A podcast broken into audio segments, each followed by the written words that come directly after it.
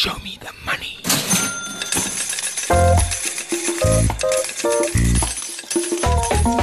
This is the Money Web Be a Better Investor podcast, picking the brains of professional investors on their investment strategies, successes, and mistakes. Your host, van Niekerk. Welcome to this week's edition of the Be a Better Investor podcast. My name is Ryk van Niekerk and in this podcast series I speak to leading investors in South Africa about their investments and we also try to peek into their personal investment portfolios to see how they put their own views into practice. And we try to get a sense of how they analyze investment opportunities, what shares and assets they invest in and whether they have more hits than misses. And the idea is to identify a few golden nuggets of wisdom to help amateur retail investors to become better investors.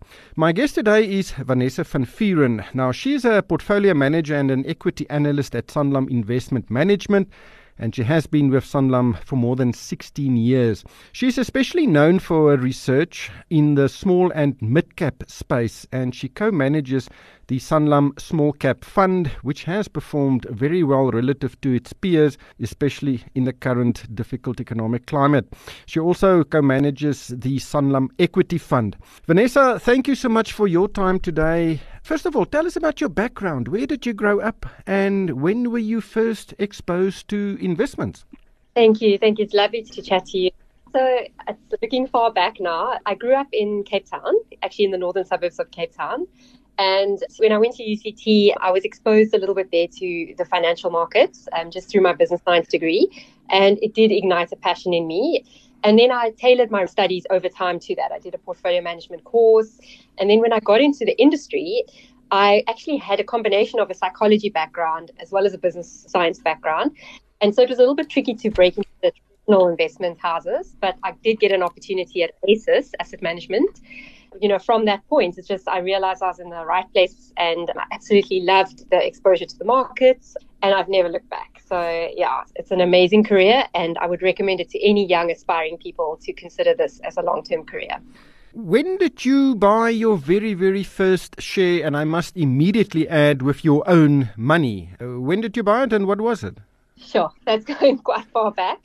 I think one of my first shares that I bought this is, is a long time ago, was a company called Adapt IT. I'm not sure if you guys would remember. It was very small, small cap. It was below the radar and it was a tech business. It's now subsequently been delisted and taken out in the last while.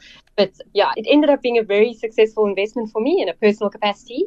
But having said that, Ryk, there's been plenty of disasters along the way as well. We're going to talk about those in a minute.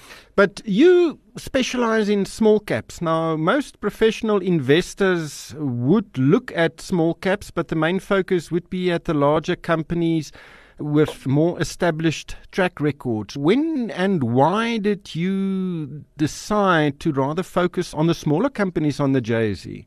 It was just by design when I joined the industry that I was looking at some of the smaller cap companies. So I kind of started out in that process.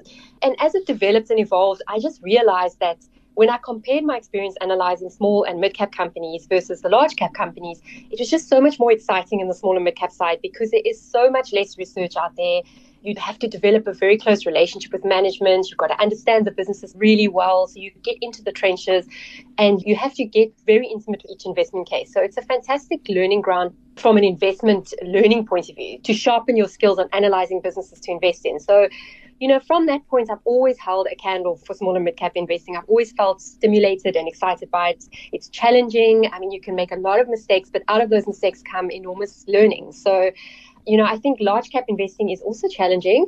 And you do have the assistance of a lot of research and views out there, which can also challenge you because you can have a herd type of mm-hmm. mentality that develops. But having said that, yeah, I mean, I still believe that in the smaller mid cap space, you're going to pick up the most mispricing opportunities. So it remains for me the most exciting area of the market.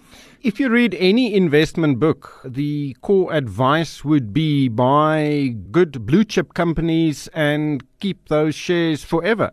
Is that the same approach you should have when you look at smaller caps? Because I would imagine many new young investors would like to invest in the Capitec's of the world when they are still very, very small. Do you take a different approach? No, I mean, my experience in smaller mid has been to have very long term views. So I completely concur with, I think that in this game, in the small cap side, you have to have a long term stomach. You have to have a, a long investment horizon because many of these companies are actually evolving and changing so much. They're not established businesses in the sense that they're mature and, and you can then take a, that sort of perspective on the stock. So I would say you've got to have a long term horizon. You've got to have a stomach for some serious volatility and you've got to write it out. I mean, most of the, the, the investment cases where we've made the most returns in our portfolios have come from sitting on stocks for, you know, sometimes up to 10 years plus. I mean, you mentioned I've been at Sanlam for more than 16 years earlier.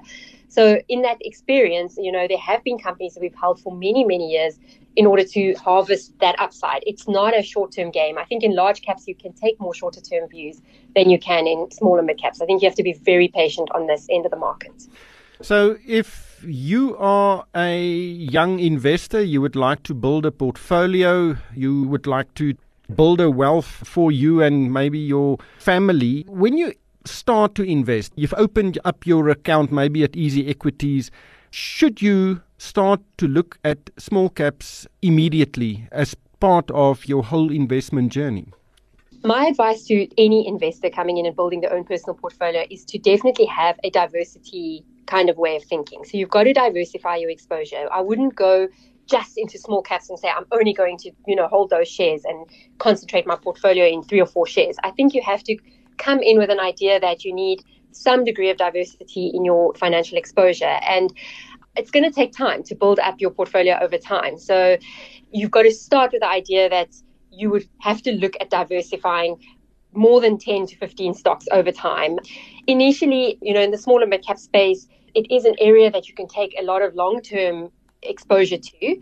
But I do think that balancing that with some larger cap gems, you know, your very traditional compounders, let's say your old stocks like your Shoprites and your Clicks and those sorts of businesses that, you know, that sit and they compound and they've got strong market shares. It's a balance between the two. And then you can have a little portion of your portfolio that's exposed to these newer ideas that you think are going to grow substantially over the next five to 10 to 15 years. So for me, it's diversity all the way, diversification all the way. So, how would a, a young investor look at small caps to identify the gems to hold over the long term? Is there a different way to analyze the investment potential of those stocks relative to just following the herd, investing in the Remgros and Capitec and the Anglos of the world? I'm going to say there's no shortcuts in this game. So the reality is for any investor to invest in a company, they must have some idea of what they're whether it's a small cap or a large cap. And I mean, I have my own golden rule around when I analyze a small or mid cap, I apply the same rigor and discipline to the way I would approach an Anglo American or BHP Billiton, even though that's a much bigger business to analyze the idea is that you need to understand what you're investing in. So the first thing I would avoid is like the penny stocks and the sensation. I think that for me is a risky strategy. There are people that make a lot of money out of that and can time the market and stuff, but I would avoid that. I would focus on you know, read a couple of annual reports. If you pick a particular business that you're interested in, let's say like a Curro or, you know, aerobics or something like that, you go and you understand the business, read a few annual reports, get a sense of the, the how the business has grown, how the management have managed that company, and you need to immerse yourself in that before you actually bet your own personal capital. That would be my advice to any investor starting out there. Do some research and understand what you're buying, definitely. You co manage the small cap fund at Sanlam. Just give us a sense of the top five holdings you have, just to give us a taste of the companies which hold your uh, attention. We have a fairly low turnover on this portfolio. It's quite a consistent portfolio through time. We don't chop and change a lot. We take, you know, very long-term views in the fund. So if I look at our top 10 at the moment, you know, it's quite consistent with what we've had for a long while. You know, stocks like famous brands, they come up over and over in our top 10. It's a fantastic business. It's derated substantially. To some degree, still recovering the very back end of COVID. So there's a little bit of a theme in that. But we're looking for these kinds of investments that are very high quality, have very strong brands, even though they're considered small and mid caps, they're actually very established businesses. So, I mean, I'm just looking here quickly. Famous Brands is one of our big holdings. City Lodge Group is another one of our big holdings in our top five. Reunert is a classic example where we believe that we've tried to position the portfolio in a way that's going to be slightly more insulated for a macro context because we know that the macro is super challenging. We're not going to get any help from general GDP broad growth. So we need to look for stock specific ideas. And then companies like Pick and Pay, you know, it's also in our top five. It's a beaten down stock. It's been completely hammered on the load shedding theme. And just, you know, what's happening with the food retailers. They're not getting any sort of tax rebates, etc., like the food manufacturers are. So they're bearing the full brunt of running their stores through stages, anything between four and six now at the moment. And that's costing them. So you are seeing quite a bit of value emerging on the food retailers.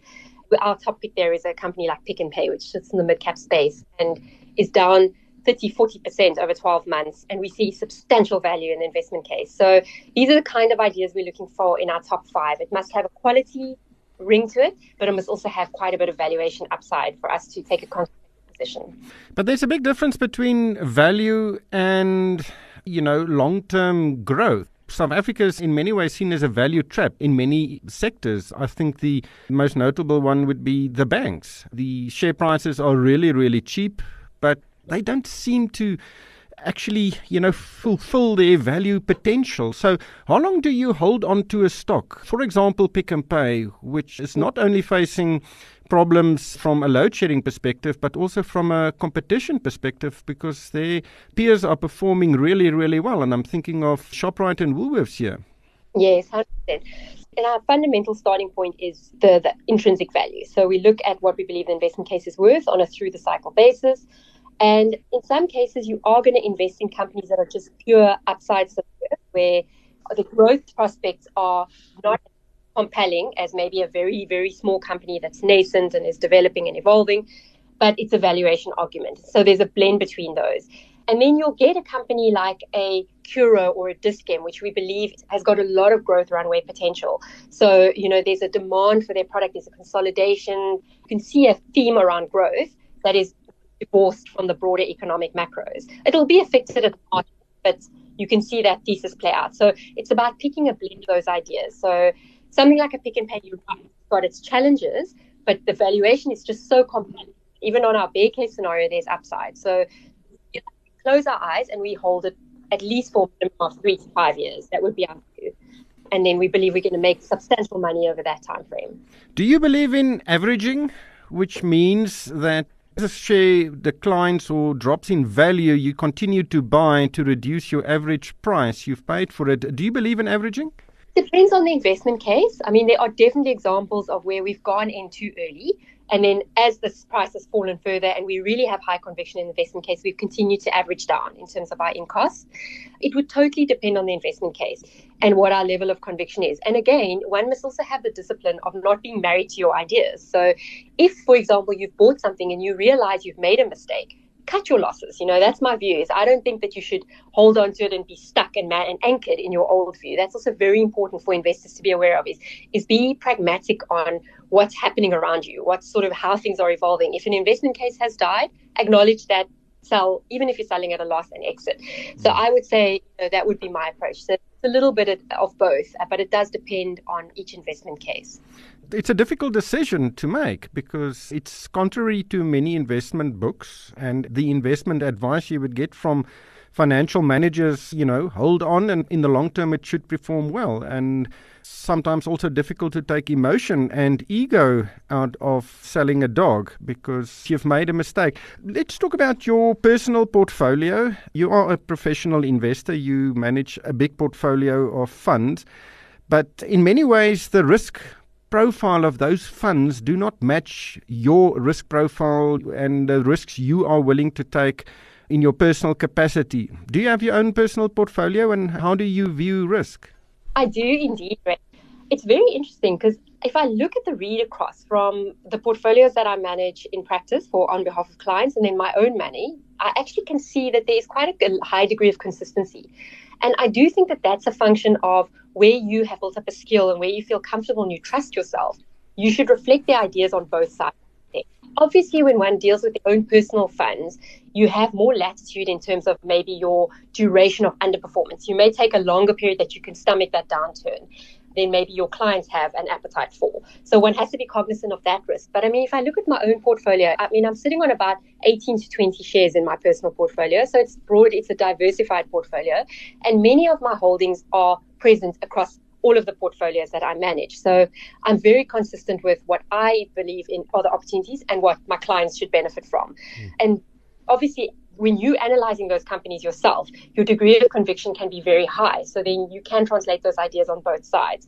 The key difference being that I think that in your personal portfolio, one can take a very, very long term horizon and you'd be happy to hold it over 10 to 20 years perhaps versus maybe 5 to 10 years for your client's um, mm. horizon which you'd need to ascertain what is the split between large caps and small caps within that portfolio if I look at my portfolio at the moment, it is predominantly small and mid caps in my personal portfolio. I do have a smattering of large caps, and those would be, you know, where I've got very high conviction. But my feeling is that if I look at this market at the moment, I mean, small and mid caps are offering substantially more value than the broader market even though we've had this re-rating post-COVID, so if you look at we annualizing sort of a three-year base off the COVID bottom where small and mid caps got completely hammered, there is still a huge amount of upside. And that's because of the point we were chatting about earlier before we started the call was the SA Inc. narrative is extremely negative. So we don't have foreigners buying our market. Our existing incumbent investors are tired and fatigued of the negative macro backdrop, the load shedding overlays, all these aspects are driving it, the high interest rates. So it's not an ideal environment from an overall backdrop point of view, but that's the ideas that are being generated in terms of the underlying stocks. So these negative times is what's giving me the best opportunities. So if I look across my portfolio, it's very much tilted more towards smaller mid caps. But I do have a few large caps, again, coming back to that mm. discipline of being diversified and making sure that you are including larger ideas that are very, very defensive in the longer run. You've earlier said in the small cap fund at Sanlam, the main holdings are famous brands, Pick and Pay, City Lodge, and Reunert. I would assume those counters also appear in your portfolio. They're all in my portfolio, definitely 100%. I mean, if I look at my top 10 personal holdings, they would 100% correlate close to all my top 10 in the small cap fund. And that's because, you know, I've got the conviction. So why would I not buy it myself if I believe there's huge upside for my clients? Mm. I think that's important discipline to have. Yeah. Now let's talk about the biggest winner you've ever bought and also the biggest dog, the one you are sometimes ashamed of to mention, one of the biggest mistakes you've made because every single professional investor, you know, have winners and they definitely also have losers. So let's start with your best investment ever. What was it? Okay. So I have to tell you, my best investment actually has been Sun International. it's quite an interesting one. I mean, I basically I picked it up in the COVID. Remember when COVID hit mm. in 2020, and the casinos shut down, and you know they basically got sold off completely. So I bought Sun International around eight rand a share, which was like the all-time bottom. And you know I've made you know multiples of my money back, so that's been one of my best calls. And then, you know, you've got to bring up one of the worst calls. You know, one of my worst PA calls has been a company called Advanced Health. It's very much a fledgling stock. It's not in the mainstream. It's a small daycare hospital business. And yeah, I mean, I've lost a lot of money on that. So that was just one of those examples where it was a very deep J curve for the business. At the moment, the business is actually being taken out. There's an offer to minorities. But even with that offer to minorities, it's still I'm still deeply underwater on the investment case. Um, it, it, had a lot of promise, but it didn't pan out over the last few years, just given the stresses in the economy. I think the fight back from the acute hospitals. It's just been a it's been a lot deeper a J curve in South Africa than we had anticipated. So that's an example of one where I've lost a lot. If I remember correctly, there was a lot of management conflict within Advanced Health and very unhappy shareholders. Does that play a role in the way you value a company? It definitely does. I mean, at the time when we invested in advanced health, that was not so much an issue. We were really buying the structural investment case in the long run. We felt that day hospitals had a really good fighting chance in the South Africa, given the global examples in the US and Australia, those markets where you've seen it take off so I mean, I think you have to over time what's developed. You know, some of those political things that developed that you've mentioned. I mean, those things are important to stay on top of. So when you start to see corporate governance aspects, issues coming up, and whatever, you have to be, you have to make a call on that in your portfolio. And I think that's very important. Management and corporate governance aspects are very important in the small and mid cap landscape. Hundred percent. Then, just lastly, what would your advice be for a 20 something year old who would like to start investing and to build a portfolio, what advice would you have for that individual? I think my advice would be to go into it with a mindset of not treating this as a sideshow. Take it seriously, do the work that's required, you know, it's not everybody's passion. If you don't like doing the detailed work, then buy a fund, you know, outsource it to someone who you believe has got credibility and a track record. But don't try and like, you know, pick one or two stocks off your own idiosyncratic or nuanced experience of a particular brand. Let's say you like shopping at Woolies or you like Checker Sixty60 and then you decide, okay, well, I like this, so I'm going to buy the investment case. You can't do that. You have to understand each business and you have to do the work. So that would be my, my advice is put the time into it and the effort into it. And then don't concentrate in one or two shares. Like take a five to 10 stock starting point, identify the areas of the economy that you're attracted to or you believe well, and then pick the stocks within that. And, you know, make sure you always diversify so that you don't have your eggs all in one basket. Because unfortunately, with equities, you have to spread the risk. Vanessa, thank you so much for your time today and for sharing your insights with us. Thank you so much, Ryk. It was lovely to chat. That was Vanessa van Vuuren. She's from Sanlam Investment Management. Show me the money.